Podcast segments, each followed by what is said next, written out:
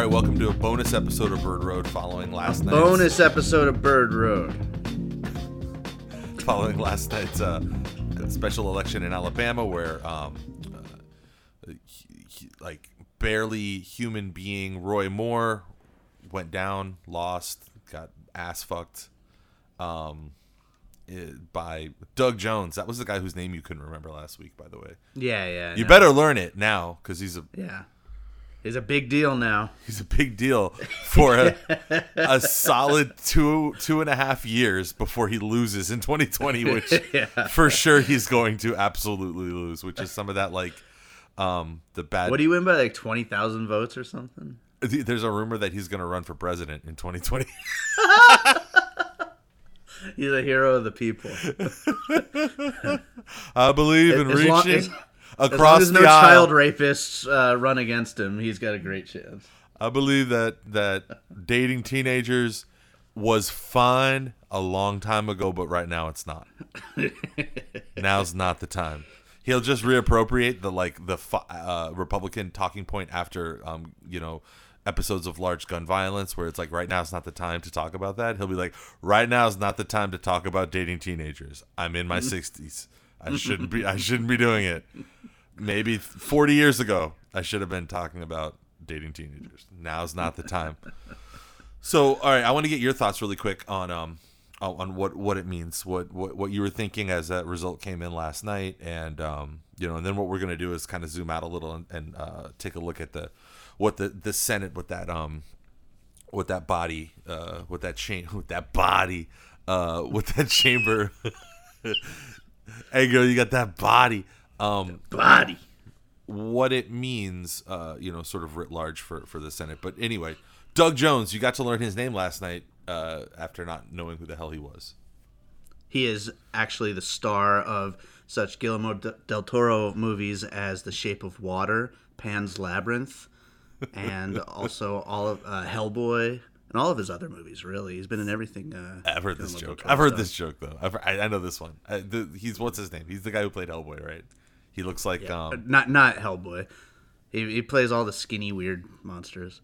He, he's he's the Pan's Labyrinth guy with the eyes on his on his hands. You know. I mean, did you anticipate that the the Democrats would take this seat, or were like me, you anticipating that they were just that like the, the, this was going to be another one where it's like, oh, they came within three points, and great, great job, like you tried. I, I did think that uh, uh, Roy Moore was going to win because it's you know that's the world we live in right now, and you know nobody really cares unless you're an entertainer about uh you Well, know. I mean, those people have real responsibilities, like you, you- Yeah. you know. Yeah, nobody cares about it when it comes to politicians. I What did guess Anthony Weiner? what, what do you think? I've heard I've heard some people tell me just in the 12 hours since this became official um, that the uh, more than one person have, have told me has told me that um, that Franken resigning had some kind of effect like that it was that it gave permission or moral authority or higher you know higher moral standing uh, to you know, I don't know. I don't understand how that would trickle down to an Alabama voter, though. Like how they would be like, exactly. "Oh, well, Al Franken resigned, so that means the Democrats are good. So never mind, I'm not going to vote today." Or in the extreme, I'm going to change my vote today. I don't think with how close it was that anything had any, you know, specific effect except for, oh, people knew that the race was between this Democrat and this accused child molester. you know? That's the that's the biggest thing I think is just the the biggest triumph is a triumph almost in fucking branding, which is so disgusting to say. But honestly, that anybody in Alabama got elected with, uh, irrespective of their actual politics, and I think not a lot of people know what what Doug Jones's politics are. Um, Right. but they're not very progressive. Shocking. He's a basically in most eras and in most um, and in most other states he'd be considered a Republican. He is a pretty conservative guy. Um, you know, he's not what you what you would consider to be left at all. Well, so I sh- just I the should fact that he add- I had sh- that sh- D on his name and one Right. is impressive. Well, I should I should break in and just say, uh, according to Donald Trump, uh, he is straight up pro-abortion. So Yeah, he's know, like- that. That's pretty progressive. I think. You're you're forced to have an abortion in Donald in Doug Doug Jones's America. Every All women, all men, all yeah, children. everyone is forced to have an abortion. But that would actually that would be like the wokest thing of all. If you forced everyone to have an abortion so that they had to understand and feel what it felt like to go through that, then think, Well, we'd be much better off as a uh, world, I think. So, with what happened last night, what does that mean, you know, for overall for the Senate and for what's going to happen going into next year? Um, well, it, it means a lot. It puts uh, the Democrats at um, right now a 52 to 48, uh, 52 to 46 margin with two independents who generally um, caucus with the with the Democrats. So uh, again, the tiebreaker always goes to uh, to the vice president, and who in this case is Mike Pence. So think of it like 53 to 48. Like that's the the margin right now. If for anything not necessarily to get passed, but for things that are horrible to be blocked and for legislation to be able to be effectively uh, stymied so that it doesn't affect people's lives. Um, in 2018, we're looking at 33 Senate seats. 23 of them are Democrats. Two, uh, again, are those independents who caucus with the Democrats, and eight Republicans are up. So, uh, of the 100 seats, um, the tiebreaker goes to Mike Pence. Most crucial for the Democrats' hopes, and I said this last night, uh, is number one, you right in your backyard, uh, Jackie Rosen, your aunt, who's running for who's running for Senate. Uh, just to be clear, he's your auntie. Just to be clear, she's, there's no relation. There's no relation. Jewish Dave is not No. related to Jackie Rosen, as far as he knows. He might be. I don't know. You can't. Yeah, you I can't don't know know. that for sure. If we go all the way back to Poland, the old country, I'm sure that you guys, you know, shared. Um, I know like six living family members, so uh, she's going up against uh, perennially milk toast, ineffective, uh, the nobody of the Senate, Dean Heller, who is one of those who is the, the actual living embodiment of the of the, the the phrase when you try to be all things to all people you end up being nothing to anyone. He's just like completely ineffective worthless legislator a republican and and not even like an interesting or fun republican that like wants do the over the top fun crazy insane shit but that that, you, that we can even make fun of on the podcast. Just one of those people who basically is like uh i'm for this piece of legislation except for the parts of me that are not and that's it um what do you know about uh what do you know about jackie rosen being out there in in, in las vegas I know the progressives aren't exactly uh, excited about her. Um, I know she doesn't support uh, universal health care. But I mean, yeah, she's the option against, uh, you know, the exciting guy you just described. the most crucial for the Democrats' hopes, uh, number one amongst those those races are uh, Dean Heller versus Jackie Rosen in Nevada. Again, she's not much of a progressive candidate, but this chamber of our government is so calcified and so uh, like sedentary. It's really hard to push progressive agenda through these bigger national elections. It's like trying to get a progressive governor. It's it's really difficult. Um, she's not great. Uh, she's again not for universal, as you said, universal um, health care or education for everybody. Um, Yeah, and also Jeff Flake is retiring in Arizona. right? Arizona is the other um, uh, area of focus for Democrats.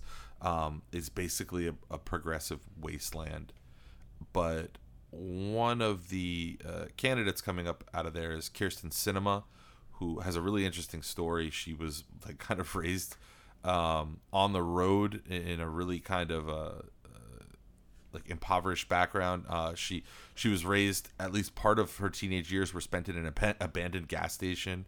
She's the first openly bisexual member of of, um, of the Senate, uh, and you would think that that might translate into a more left leaning persona. But again, this is another person who's like a, across the aisle, um, centrist uh, type of type of candidate.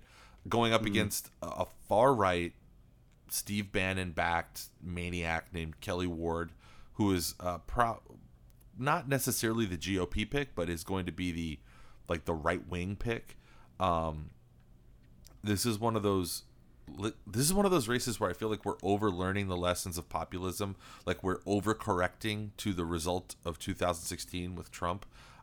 To to to have a center versus far right race in Arizona, I think is a mistake. I think that it should it should be um, a, a little bit further to the left. I think that there are people in there's a heavy constituency in Arizona that would respond to somebody to even even just take that candidate, Kyrsten Sinema, and just she could just be a little more progressive in her thoughts and in her in her positions. Like that that would be fine. She's a great candidate. She could be the right the right one. It's just uh, it's it's gonna be so milk toast to hear her talk about reaching across the aisle and and uh, working with the with Republicans and, and shit like that. Um, well, this is this is what lost it for us last year, right? I mean, the Democrats just playing it safe with these, mm-hmm. you know, centrist nothing candidates, right up most to the top. The, yep, most of the um, most of the polls have Sinema ahead um, with a lot of undecided votes. OH Predictive Insights has her 46 to 43 if she went up against uh, Kelli Ward, the Bannon pick. Uh, Kelli Ward, who's like a populist lunatic who wants to build a wall, who wants to repeal Obamacare. She tried to outlaw law enfor- She tried to outlaw enforcement of um, federal gun laws.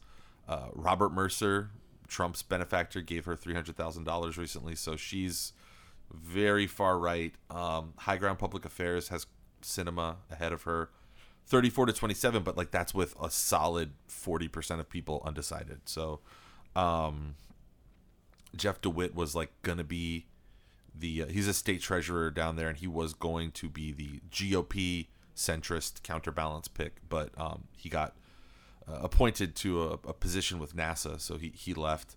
Um, Martha McSally also was another candidate who seems to do pretty well against Sinema in, in this polling. Again, I'm, I'm talking a lot about this race along with the one in Nevada because like these are the two places where we said that math before, right? 50, uh, 52 to 46 plus 2. So 52 to 48. Uh, these are two that they could pick up, that Democrats could pick up and be able to at least get some of the way to blocking the worst of the worst legislation that's out there. Um, and the one that I'm most excited about, and that that nobody is talking about that much, except for these like real political insider um, uh, uh, circles, is Tennessee. Uh, in Tennessee, Bob Corker's retiring. So Bob Corker destroyed his last opponent. He in 2012 he went up against somebody who I think I think he went up against a railroad sign and he beat it um he beat the railroad sign 64 to 30. And uh and so it's Tennessee, right? But that's the prevailing wisdom. You would say up until last night you would say the same thing. It's Alabama, right? Um, right. Tennessee is not redder than Alabama. Tennessee has cities that are generally somewhat liberal and, and, and left leaning, uh, more so than Alabama does. Um, so what I did was I looked at the last time that Jeff Sessions, who was the uh, the the the person that, that was being replaced in the special election, um, the last time he actually had an opponent, Vivian Davis Figures in um, 2008 he beat her by a real similar number, 63 to 36 percent, uh, and then he won 98 percent of the vote in 2000 um, in 2012. I'm sorry, in 2014 because he um, like nobody nobody ran against him, right? So Jeff Sessions had a stranglehold similar to Bob Corker, the way he has a stranglehold on Tennessee. Jeff Sessions had the similar strangle stranglehold in Alabama. Um, what happened now is just in the last week the former governor of Tennessee, again another guy who's basically just a, a Republican, but is but wears a Democrat's clothes, but still he's a Democrat.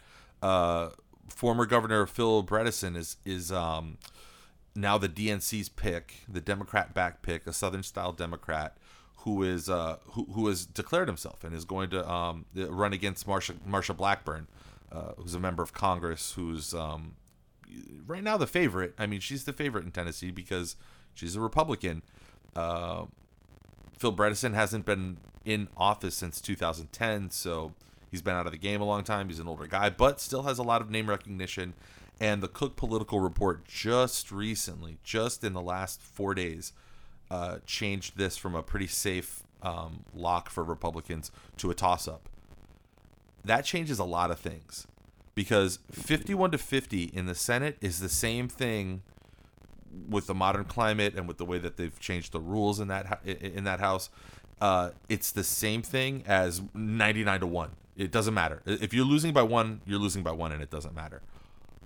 But this third seat could make literally all the difference. So, eh, and people aren't really thinking about it yet. Nobody is saying that Democrats have a chance in Tennessee, which is the way that Democrats always think. They always write off half the country off the top. We don't have a chance there.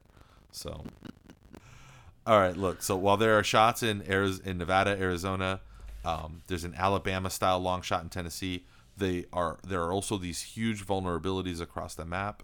There are just way more opportunities for Republicans. It so happens that they're swimming against the Trump uh, tide. They're, they're they've got low approval, dumb shit, bad optics that they have to deal with.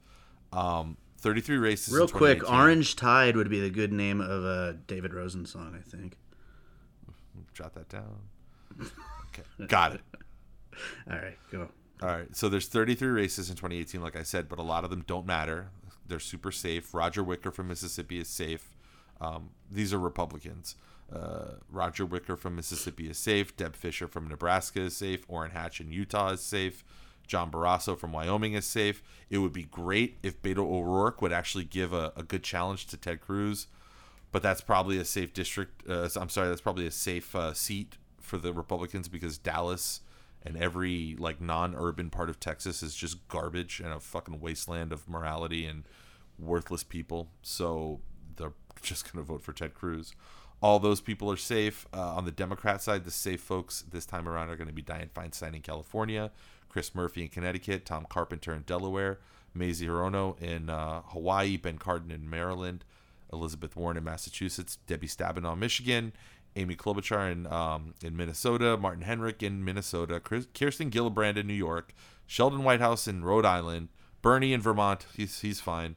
Tim Kaine in Virginia, he should be fine and Maria Cantwell in Washington, right? So that's all the safes. 14 Democrats are safe. Arizona, Nevada, Tennessee, I think are in play for Democrats to make some gains. That's the good news, but here's the bad news. And I don't think enough people are talking about this. And the fact is that 2018 um, Senate races, the Democrats are way more vulnerable in these races, way more. In the current moment, the zeitgeist, Mueller, Me Too, Trump flailing Alabama.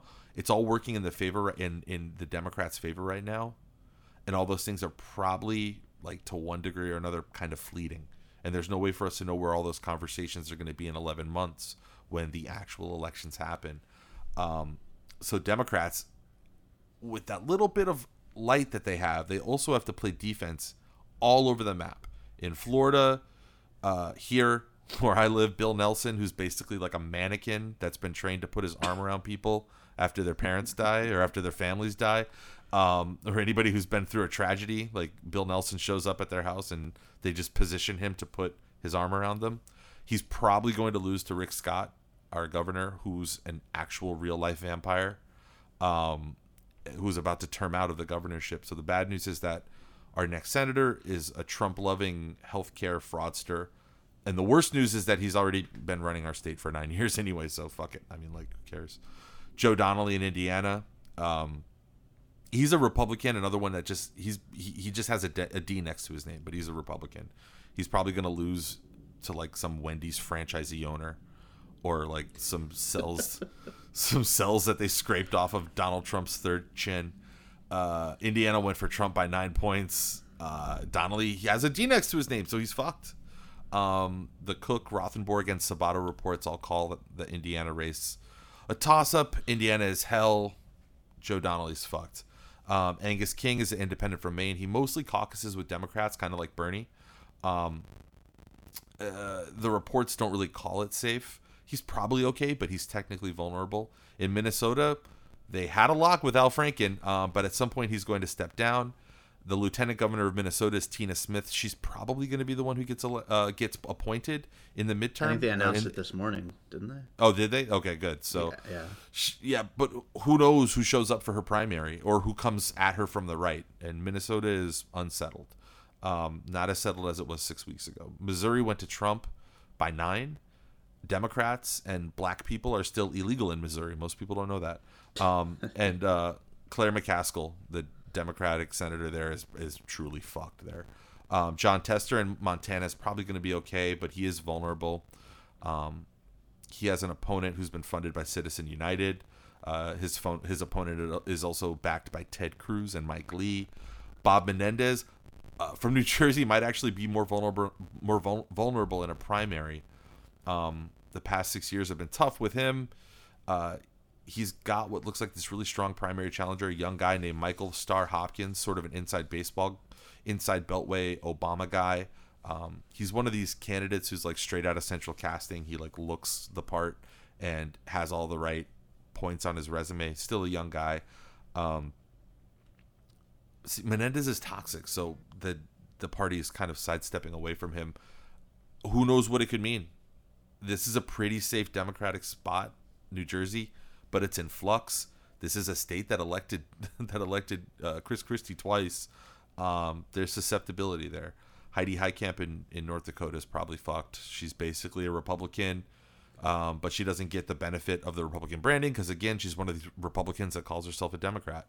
Sherrod Brown in Ohio, a progressive guy, um, but he's in Ohio. Only won in uh, he, he won in 2012 with 51 percent. Last year, Ohio went for Trump, of course. All three reports have his seat leaning, but not safe. Um, Bob Casey, part of the Democratic machinery in Pennsylvania, so he's probably going to be okay. But again, he's in a state that ended up going for Trump. Joe Manchin, uh, Joe Manchin would be right of Newt Gingrich if this was 1997, but it's 2017, so he's a Democrat somehow. Um, could be going down in, in flames in West Virginia. He's pretty popular there, but like West Virginia went for Trump by like 20 points. That's going to be a tough one. And he doesn't even really vote with Democrats enough to be considered a, a Democrat anyway. He just calls himself, again, another person who just calls himself a Democrat in the Senate. Uh, Tammy, Bald- Tammy Baldwin in Wisconsin, she barely eked out half the vote when she won in 2012. And Wisconsin went for Trump. Um, Cook has her likely. The Rothenberg report has her as a tilt uh, Sabato has her leaning, not a toss up yet, but a lot can happen. So those are the people that are in trouble. Um, the Senate again is this chamber of government that is like the least open to the progressive voices and candidates. It's always a race to the center and to the center right because somehow people got it hammered in their heads that that is what our country is, a center right country. I do see a pattern though. The pattern is that names like Sanders, Warren, up until six weeks ago, Al Franken, Gillibrand, um, Hirono in tech in in, uh, in Hawaii, all these Democrats who are firmly progressive and have firm progressive bona fides uh, for for the Senate. Of course, that is you know you have to caveat it by saying that, but all of those progressives, guess what? They're all on pretty fucking solid ground. The the Democrats who are the ones who are trying to ride the rails, the ones who are trying to like stay there in the center, who try to reach across the aisle, uh, make peace with a party that wants to like start a war in North Korea and start a war in Iran. The the Democrats who want to make peace with the party that wants a trade war with China. The Democrats who who don't think who who who, who want to team up with their Republican colleagues who think that minorities should not have equal access to voting. Who think healthcare only works if it's expensive or if it's privatized, want to privatize Social Security, want to funnel public education dollars to like these shit factory charter schools. They want to transfer $2 trillion from the poor to the rich. All the Democrats who want to work with Republicans, who mostly at their core with that part are like are at their core aligned with that party with a few issues like abortion and I don't know, gun laws. Uh, shocking. They're the ones who are probably going to lose. Um, with the exception of again Sherrod Brown. So it's sort of a reverse fishhook theory. modified horseshoe theory where like everybody who they usually say like oh all the people who are in the who who, who are in the far far right if you follow through their logic they're really in the center uh, it, it's kind of the same way it's like all the people who would normally be voting who who appeal to the candidates that are more extreme than these centrist candidates would probably respond pretty well to an extreme person on the left side too because of the extremity the the extreme nature of what it is that they're proposing.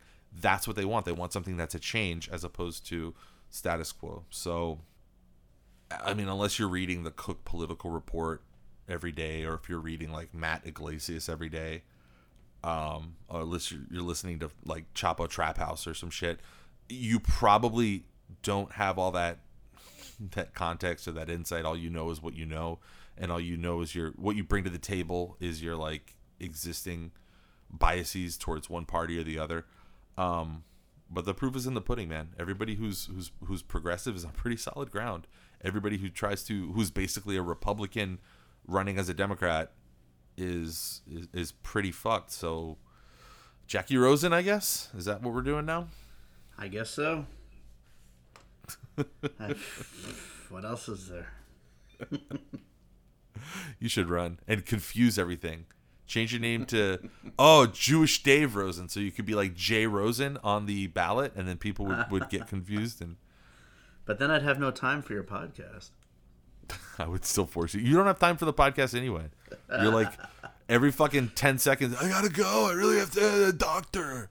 I don't get to shower today. My things hurt. This is my shower time, just so you know. How long can a shower take you? And what's wrong with showing up late? Wait, wait, wait, wait. Wait, wait, wait. How long could a shower take me? You know how hairy I am. It takes like 15 minutes to dry off. Alone. It's like a woolly Without mammoth. doing anything. Have you ever have you ever thought about building like a um a threshold in your door that has like uh just like building into it a bunch of hair dryers so you walk through it it's like the the last part of a um the last part of a of a car wash that's like blows you dry. I thought you were going to say coming in from outer space in the airlock. yeah, that would be good for you too.